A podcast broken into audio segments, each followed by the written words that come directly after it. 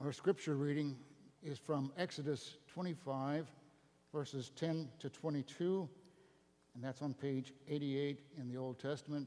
And then a bit, little bit later, we'll read Psalm 90. Before we read the Bible, let's pray. Holy Spirit, please read the Bible with us, and along the way, show us the will of our Father in heaven. Help us to see Jesus in all the pages of the Bible. Guide the thoughts of our minds and the words of my mouth as we study the Bible this evening. Give us listening ears to, to hear what you are saying to us. In Jesus' name, amen. From Exodus 25, verses 10 to 22. They shall make an ark of acacia wood and it shall be two and a half cubits long, a, a cubit and a half wide, and a cubit and a half high. You shall overlay it with pure gold. Inside and outside you shall overlay it, and you will make a molding of gold upon it all around. You shall cast four rings of gold for it and put them on its four feet, two rings on one side, two rings on the other side. You shall make the poles of acacia wood and overlay them with gold.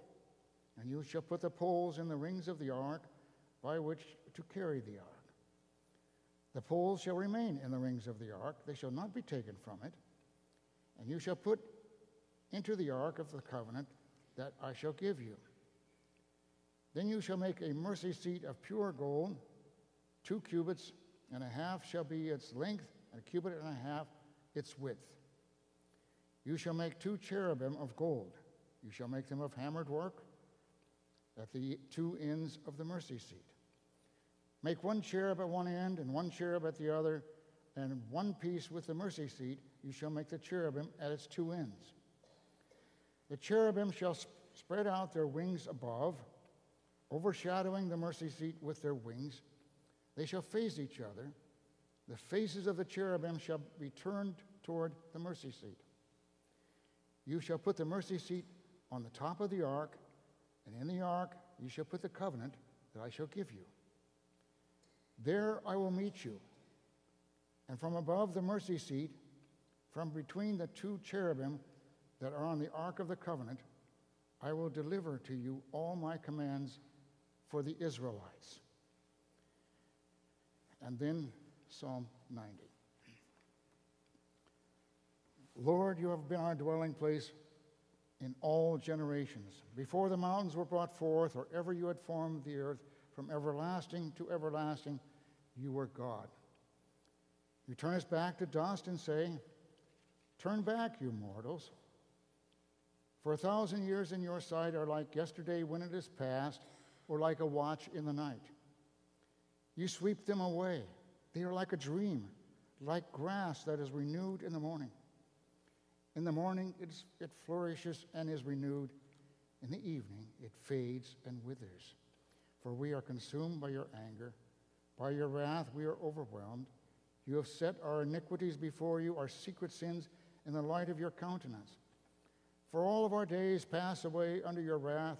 Our years come to an end with a sigh. The days of our life are 70 years, or perhaps 80 if we are strong.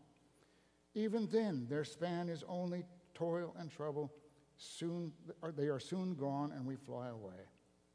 Who considers the power of your anger? Your wrath is as great as the fear that is due you. So teach us to count our days that we may gain a wise heart.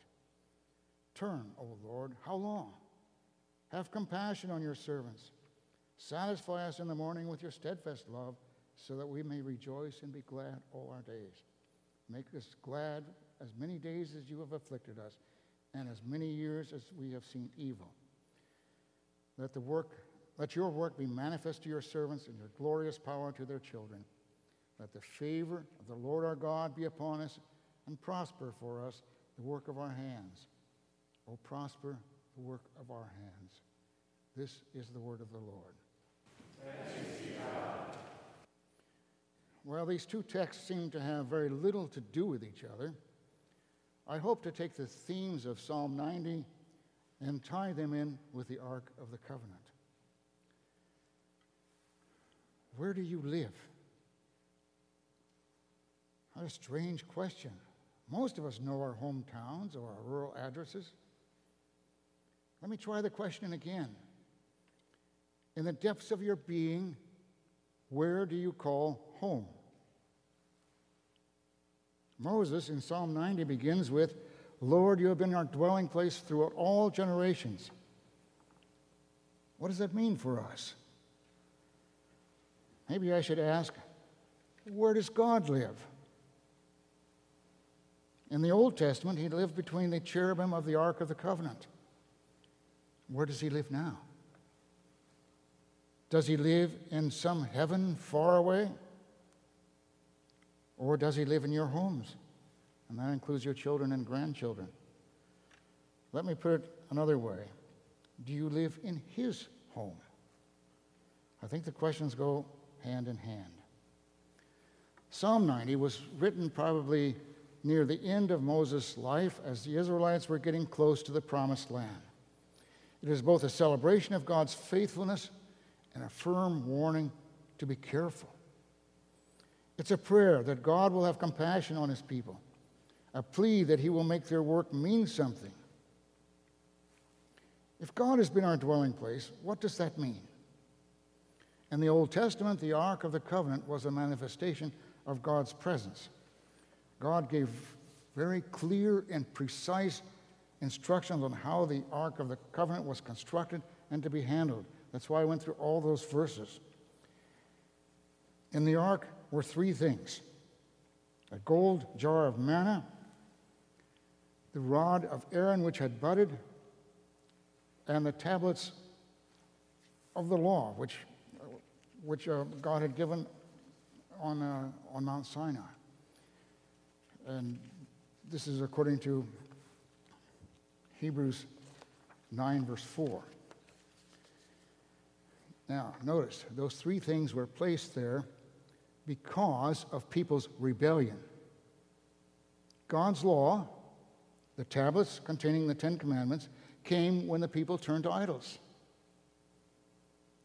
God provided manna when his people complained about food. Aaron's rod was placed there after people had challenged God's appointed leadership. Now, notice that God's grace covered all. The cover of the ark was made of gold, the most precious metal. It was called the cover of atonement, sometimes also called the mercy seat. Notice carefully that God's grace covered all of our rebellion those three things that are in there, remember, that was for rebellion. God covers that. He provides food, that is manna. And Aaron's rod provided or showed that he pro- promised leadership. And all of this comes in Jesus Christ. He is the mercy seat. Above the ark were the cherubim of the glory, according to Hebrews 9, verse 5, and God spoke from between those cherubim. This picture of the Ark of the Covenant was surely one of God's grace. One question used to trouble me. It's this Whatever happened to the Ark of the Covenant? After the, all the careful instructions for constructing and handling the ark, it was placed in the Holy of Holies, a place where God chose to make his dwelling. Sadly, later, in the time of Eli, when people began to take things into their own hands rather than following the commands of God, the ark was taken out of the tabernacle by the sons of Eli and brought into the battlefield. These men knew full well that they were using God for their own purposes. Rather than living obediently, they wrongly took the Ark of the Covenant, the Ark of God, out of the tabernacle to win battles for themselves. No one of their enemies, they thought, could defy the sacred ark. But as you know, God is not bound by men's actions. And so at that time, the ark went into the hands of the Philistines. That is a whole story on its own. when people violate God's law, a price must be paid. When Eli heard that the ark was taken, he fell backwards off his chair and died. His daughter in law gave birth to a child and named him Ichabod, saying, The glory has departed from Israel. Yet God was present with that ark, and the Philistines' idol Dagon fell into pieces in the presence of that ark. The Philistines were afflicted with terrible diseases. Then, the story of the ark coming back to Israel on a cart pulled by two cows is fascinating. God was in control. The ark came to the people of Beth Shemesh, who made offerings because of its return. But God put to death 70 of the men who had looked into the ark.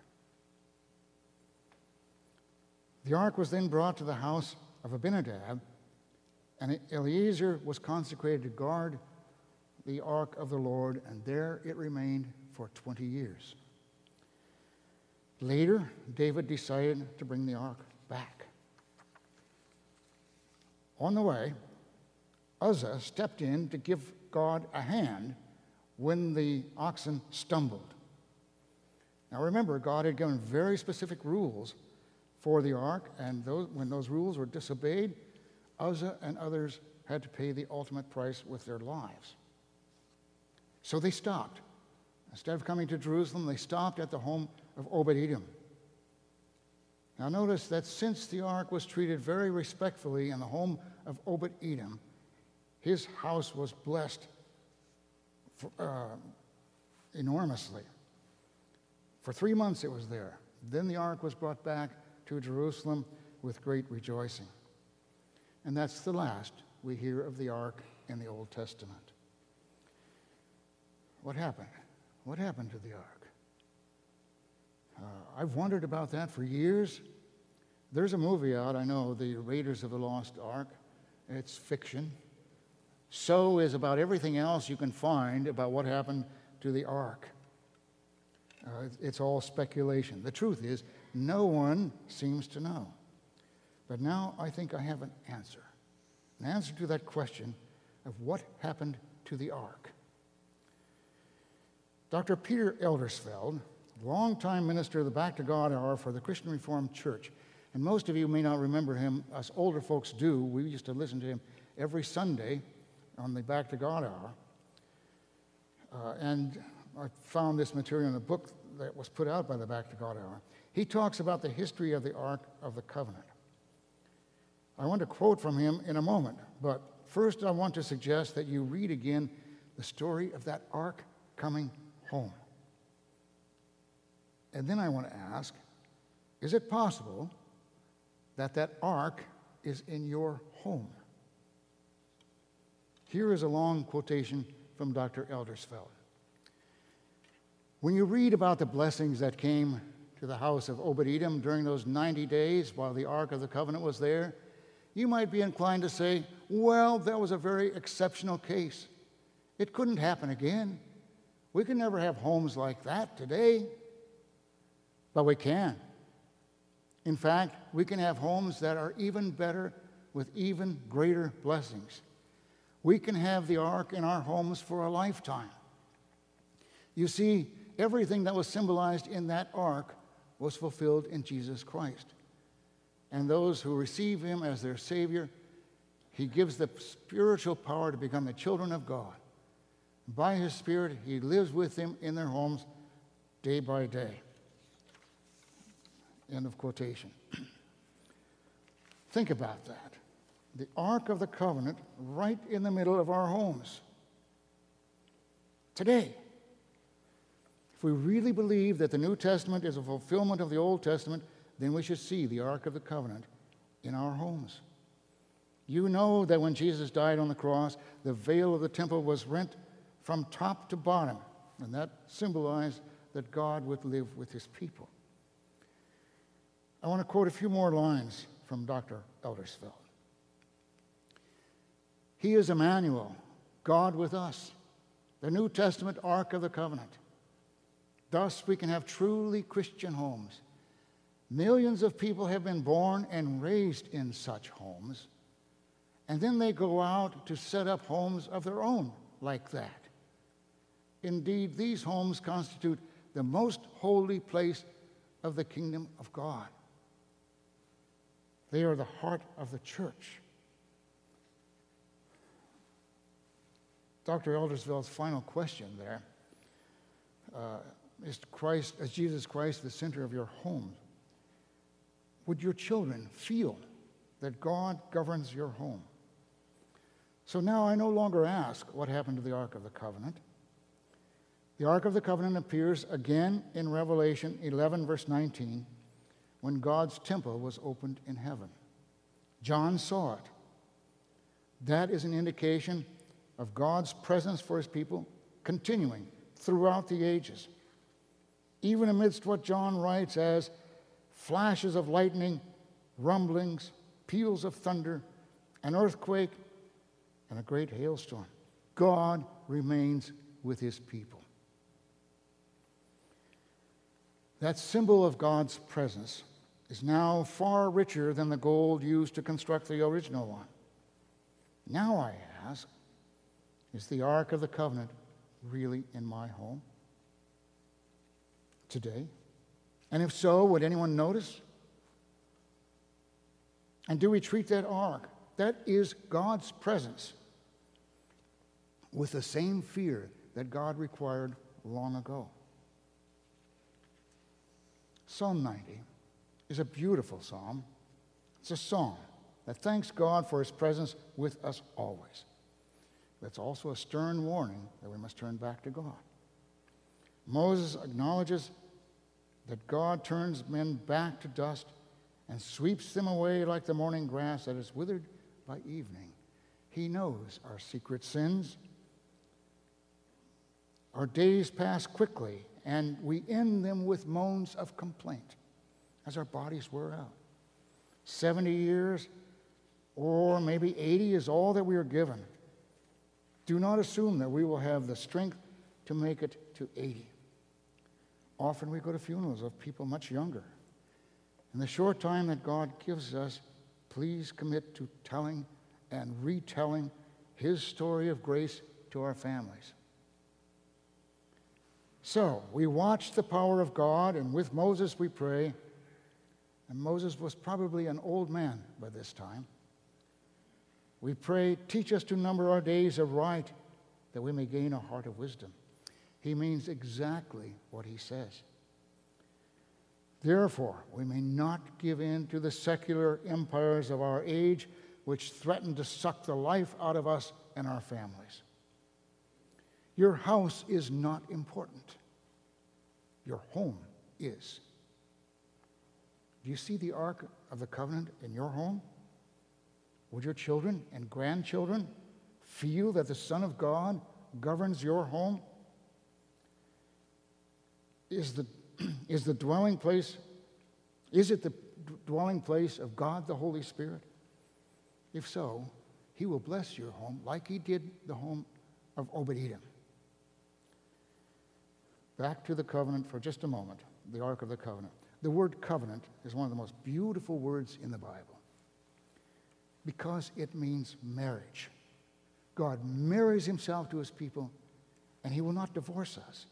The covenant is not a contract, it is a marriage.